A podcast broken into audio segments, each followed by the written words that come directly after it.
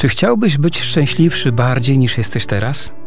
Czy wiesz, że Eucharystia posiada taką moc, że może z ciebie uczynić najszczęśliwszego człowieka na ziemi? Co zrobić, aby korzystać z niebiańskiego potencjału Eucharystii? Na te pytania odpowiem w audycji Jak rozkochać się w Eucharystii. Ojciec Zbigniew Ptak.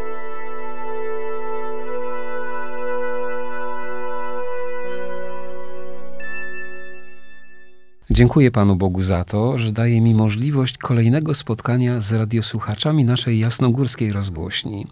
Już od kilku miesięcy dotykamy krok po kroku tajemnicy Mszy Świętej. Pragniemy odrobinę poznać tę największą świętość na ziemi. Wiemy jednak, że zawsze kiedy poznajemy tajemnicę Eucharystii, to tak jakbyśmy wchodzili w inny świat.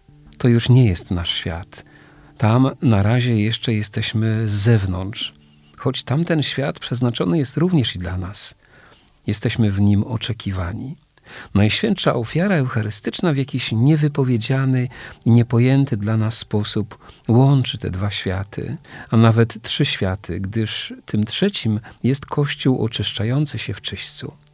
Świadomi naszej ograniczoności, a nawet bezradności, pragniemy wchodzić na ten tajemniczy grunt boskiej liturgii, odziani w modlitwę.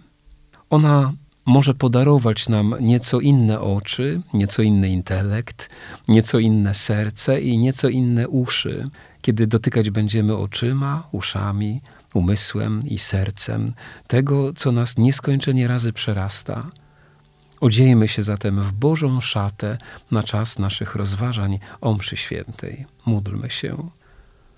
Wszechmogący Boże, ofiarujemy Ci krew Jezusa Chrystusa, krew wszystkich męczenników, cnoty i zasługi Jezusa, Maryi, Józefa i wszystkich świętych, w połączeniu ze wszystkimi mszami świętymi do tej pory sprawowanymi i tymi, które do końca dziejów będą jeszcze sprawowane w intencji naszej żarliwej miłości do Eucharystii i w tej intencji, aby do końca naszych ziemskich dni był w nas głód Eucharystii. Spraw, Panie, abyśmy nigdy nie ulegli oziębłości i rutynie, która potrafi zabić ducha. Błogosławię wszystkich w imię Ojca i Syna i Ducha Świętego. Przed tygodniem mówiliśmy o homilii. Przypomnijmy kilka myśli. Homilia powinna zmierzać do wewnętrznej przemiany słuchaczy i wyrażania tej przemiany w życiu codziennym przygotowuje do owocnego uczestnictwa w ofierze Chrystusa, do ofiarowania samych siebie Bogu i oczywiście sakramentalnego zjednoczenia z Jezusem Chrystusem w Komunii Świętej. Kapłan ma nam pokazać, że to słowo, które przed chwilą usłyszeliśmy, jest żywe i aktualne dla każdego z nas i to na dzisiaj. A teraz kilka słów na temat wyznania wiary. To jest temat dzisiejszej audycji. W ogólnym wprowadzeniu do mszału w numerach 67 i 68 Kościół naucza. Symbol, czyli wyznanie wiary, zmierza do tego, aby cały lud zgromadzony dał odpowiedź na Słowo Boże, zwiastowane w czytaniach Pisma Świętego i wyjaśnione w homilii, oraz przez wypowiedzenie reguły wiary według formuły zatwierdzonej do użytku liturgicznego. Aby przypomniał sobie i uczcił wielkie misteria wiary przed rozpoczęciem ich celebracji w Eucharystii. Symbol winien być śpiewany lub recytowany przez kapłana i lud w niedzielę i uroczystości. Można go wykonać także z okazji szczególnie dużych uroczystości. Jeśli wyznanie wiary jest śpiewane, intonuje je kapłan albo zależnie od okoliczności kantor lub schola. Śpiewają zaś wszyscy razem albo lud na przemian ze scholą. Jeśli się go nie śpiewa, winni go recytować wszyscy razem albo na przemian z podziałem na dwa chóry. Tyle z nauczania Kościoła. A teraz rozwinięcie tematu. Słowo credo znaczy wierzę. Pierwsze wyznanie wiary nazywane jest składem apostolskim. Jest ono wiernym streszczeniem wiary apostołów. Według tradycji wymienia się zwykle 12 artykułów wyznania wiary, Symbolizują one oczywiście liczbę apostołów, czyli całość wiary apostolskiej. Wyznanie wiary, które obecnie wypowiadamy podczas Eucharystii, nosi nazwę symbolu nicejsko-konstantynopolitańskiego. Zostało ono sformułowane podczas Soboru w Nicei w 325 roku i potwierdzone na Soborze w Konstantynopolu w roku 382. Nasze wyznanie wiary ma swoje korzenie w judaizmie. Izraelici wyznawali wiarę w postaci tak zwanego szema, czyli słuchaj. Mówili: Słuchaj Izraelu. Pan jest naszym Bogiem, Panem jedynym. Będziesz miłował Pana, Boga Twojego, z całego swojego serca, z całej duszy swojej, ze wszystkich sił swoich. Z Księgi Powtórzonego Prawa. Tych słów uczono od dziecka i wypowiadano je kilka razy dziennie. Szema Izrael nie tylko wyrażało wiarę w jedynego Boga, ale również mówiło o zażyłości Boga z Izraelem. Oczywiście szło ono pod prąd ówczesnej mentalności, było wprost wywrotowe jak na tamte czasy. Nasze wyznanie wiary również idzie pod prąd współczesnemu duchowi czasów. W epoce powszechnego relatywizmu, w kulturze, w której wszystko wolno, w świecie, w którym jedyną zasadą jest to, że nie ma żadnych zasad, credo pozwala nam zostać wiernymi Bożej prawdzie. Katechizm Kościoła katolickiego w numerze 150 uwzględnia dwa elementy naszej wiary. Najpierw mowa jest o tym, że wiara opiera się na rozumie, czyli dobrowolnie uznaje całą prawdę, którą Bóg objawił. Wiara to również osobiste zawierzenie się Bogu, czyli przylgnięcie do Niego, uznanie Chrystusa za fundament naszego życia. Wierzę, to znaczy oddaję całe moje życie w ręce tego, który proponuje mi widzenie świata i człowieka w nowy, pełniejszy i głębszy sposób. Prawie wszystkie modlitwy mszalne wypowiadamy w liczbie mnogiej jako my. Wyznanie wiary wypowiadane jest w liczbie pojedynczej. Wierzę ja. Gdy szukamy początków wyznania wiary, dojdziemy do źródeł naszej wiary. Kiedy Wigilię Wielkanocną przez chrzest przyjmowano do kościoła nowe osoby, wypowiadały one wyznanie wiary wobec całej wspólnoty wierzących.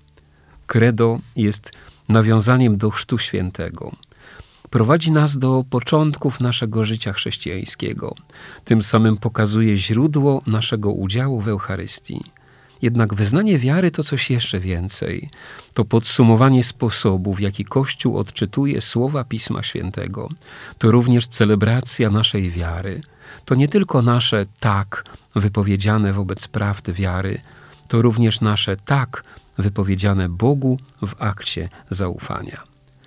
Credo jest z jednej strony kolejną naszą odpowiedzią na słowo, które Bóg do nas skierował, jednak Kościołowi bardziej jeszcze zależy na tym, byśmy całą duszą przylgnęli do tych prawd, które wyznajemy.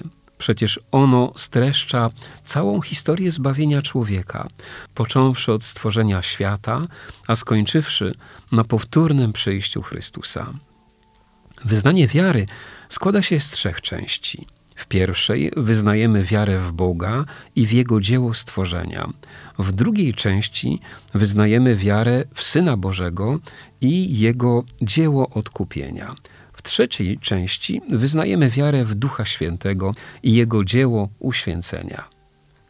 Tak więc uroczyście celebrujemy naszą wiarę wyrażoną w prawdach, które się wydarzyły i które dalej trwają.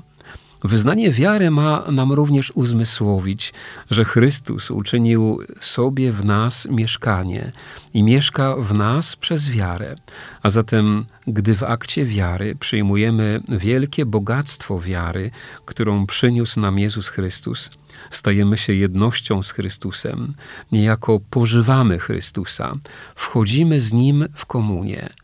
Ta jedność i komunia przez wiarę ma inny charakter niż sakramentalne zjednoczenie z Chrystusem w komunii sakramentalnej. Jednak jest to rzeczywiste zjednoczenie z Chrystusem.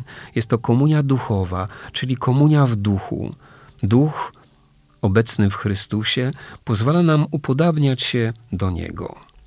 Jeżeli więc nie ma możliwości zjednoczyć się z Chrystusem w komunii sakramentalnej, to zawsze można łączyć się z Nim przez wiarę w komunii wiary. Kościół w katechizmie uczy nas, że odmawiać z wiarą credo to wchodzić w komunię z Bogiem Ojcem, Synem i Duchem Świętym, a także z całym Kościołem. Katechizm Kościoła katolickiego numer 197.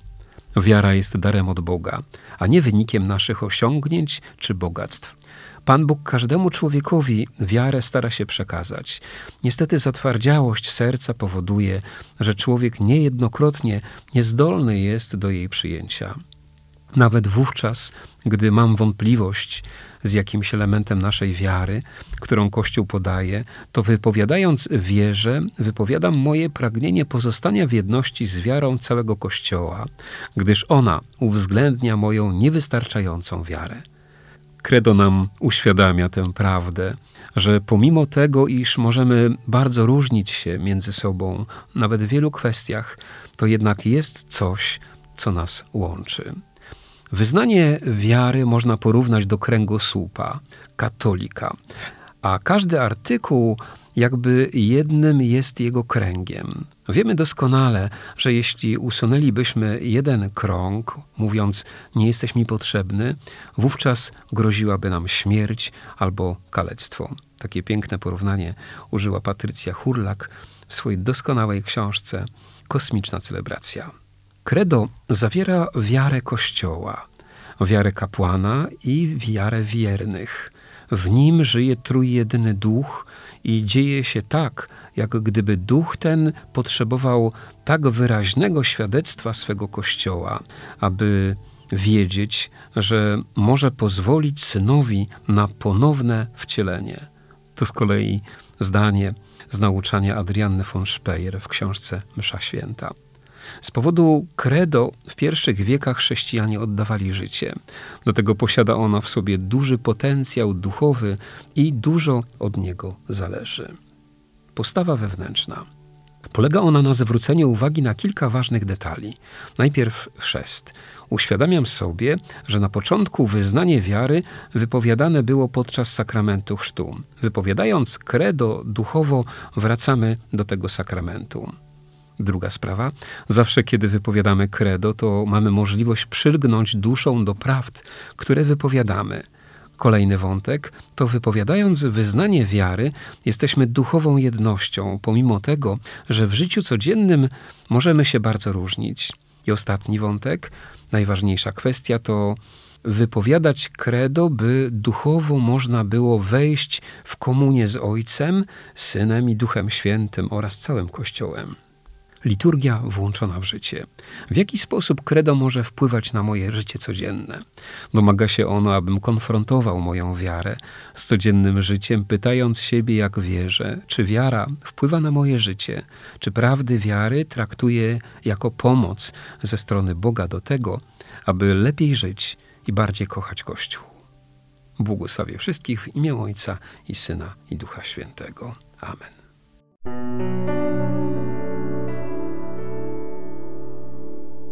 Czy chciałbyś być szczęśliwszy bardziej niż jesteś teraz?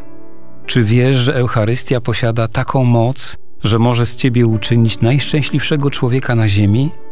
Co zrobić, aby korzystać z niebiańskiego potencjału Eucharystii? Na te pytania odpowiem w audycji Jak rozkochać się w Eucharystii. Ojciec Zbigniew Ptak.